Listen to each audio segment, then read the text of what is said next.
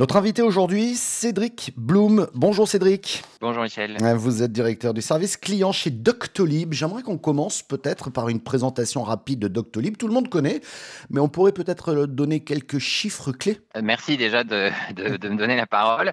Donc Doctolib, ça a 10 ans cette année. Ça a été officiellement lancé en 2013. Et aujourd'hui, sur les 3 pays, alors bien évidemment avec une grosse partie en France, on est au service de plus de 300 000 professionnels de santé. Et de l'autre côté, du côté des patients, en France, c'est un peu particulier, parce que bien évidemment, maintenant, tout le monde a eu un compte pour se faire vacciner. Et donc, c'est 45 millions de comptes patients en France. Alors, c'est intéressant parce que les professionnels sont vos clients. On parle de relations clients aujourd'hui dans ce podcast. Mais vos clients, c'est aussi finalement aussi les utilisateurs. Vous êtes, entre guillemets, l'interlocuteur entre ces pros de la santé et les patients. C'est une drôle de relation, j'imagine. Comment est-ce qu'on peut optimiser une relation ainsi, sachant que les utilisateurs ont des exigences particulières, que vos clients, les professionnels, ont aussi des exigences particulières? Comment rendre, j'ai envie de dire, cette relation optimale? Déjà, c'est une relation, effectivement, comme vous dites, qui est un peu particulière. C'est un peu, on pourrait appeler ça du B2B2C, sauf que nous, on est au service des médecins, mais effectivement, les médecins, eux, sont au service des patients. Donc, on fait effectivement le... Alors, je ne vais pas dire l'interface au sens où on ne transmet pas des messages, on ne remplace pas, par exemple, les secrétaires dans tout ce qui est communication entre le patient et son praticien. Mais par contre, justement, on essaye de fluidifier ces échanges. Ça, c'est pour toute la partie agenda. Et maintenant aussi, Doctolib a lancé, depuis plus d'1 an maintenant, un logiciel de gestion de cabinet où la partie patient est beaucoup plus avancée, parce que là, on parle du dossier du patient avec son historique médical. Et donc, on est là aussi pour faire gagner du temps aux médecins sur la recherche de l'historique de son patient. Mais on va aller encore plus loin sur les échanges entre le patient et le praticien. Bien évidemment, on a mis en place la visio et on va mettre aussi en place, ça, c'est des nouveaux services qu'on essaye de mettre en place sur des systèmes d'échange entre les patients et les praticiens, mais aussi entre les praticiens entre eux, pour créer un petit peu un écosystème autour du patient, une équipe soignante. Vous le voyez déjà, vous, quand vous ouvrez en tant que patient votre application, vous avez les derniers professionnels de santé que vous avez consultés. Et bien là, par exemple, on a déjà commencé à faire, c'est un logiciel de messagerie instantanée sécurisé entre les praticiens. Et donc, par exemple, quand vous arrivez chez votre kiné, alors je vais prendre un peu un cliché, mais qui va parler à beaucoup de gens, parce qu'on m'en a parlé, mon frère est kiné et c'est un de ses collègues qui lui en a parlé. Un patient qui est arrivé chez un kiné avec une ordonnance, on va dire, difficilement lisible. Et le kiné, plus simplement que de sortir sa loupe, a envoyé un petit message au généraliste en lui disant, voilà, j'ai tel patient dans mon cabinet, je voulais être sûr d'avoir bien compris son problème. Et le praticien lui a répondu assez rapidement en disant, voilà, je voulais envoyer pour ci, pour ça.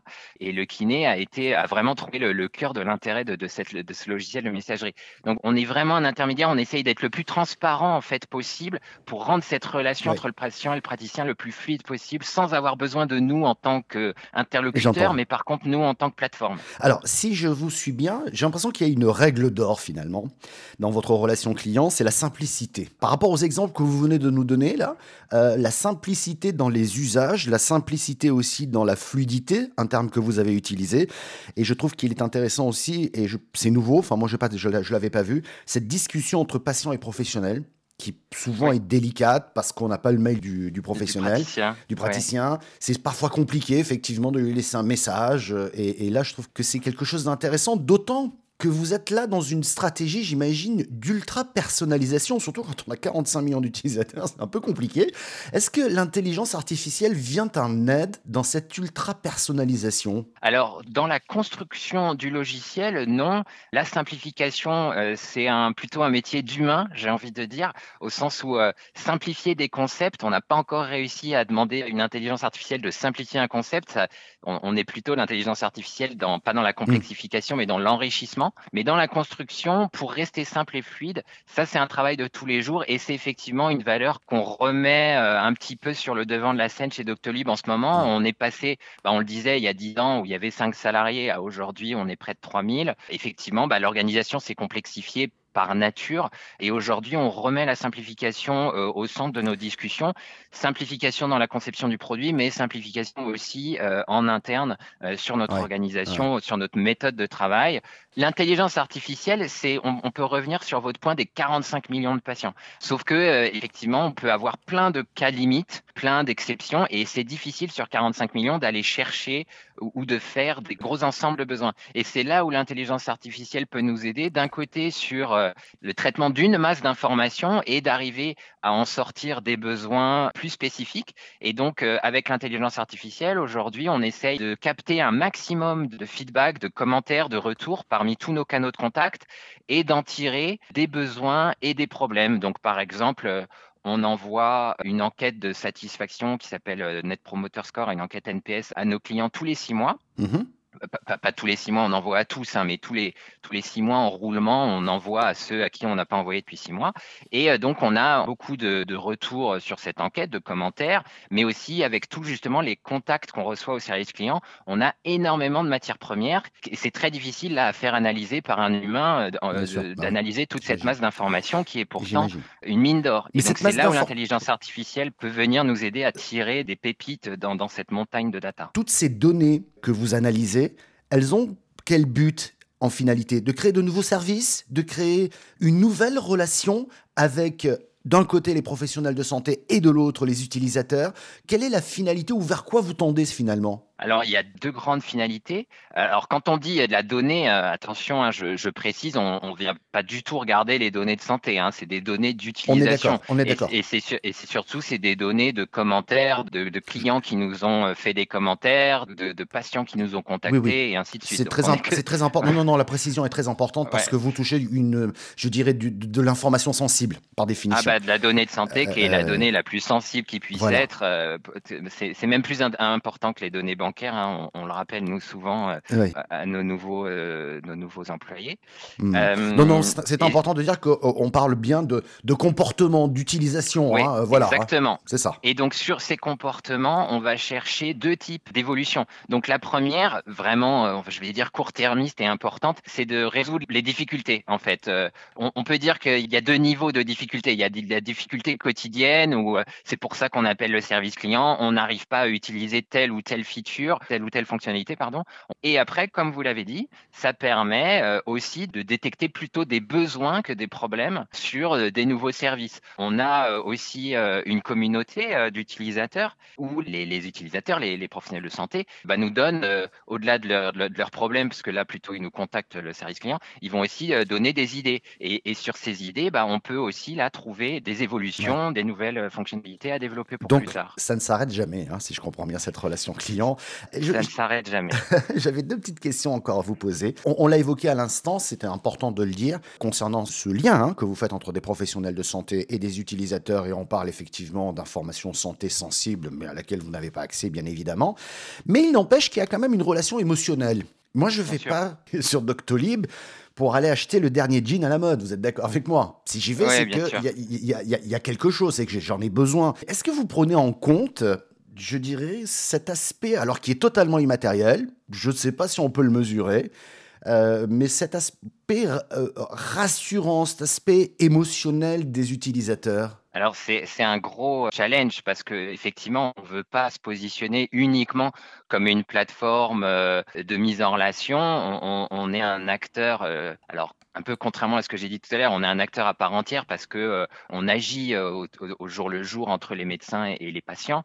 L'émotion, en fait, elle va venir de plusieurs choses. Elle va venir de notre capacité à entendre les besoins de nos utilisateurs, qu'ils soient les professionnels ou les patients. Donc, nos capacités, comme je l'ai dit, à résoudre les problèmes du quotidien, mais 2, à répondre à leurs besoins à long terme.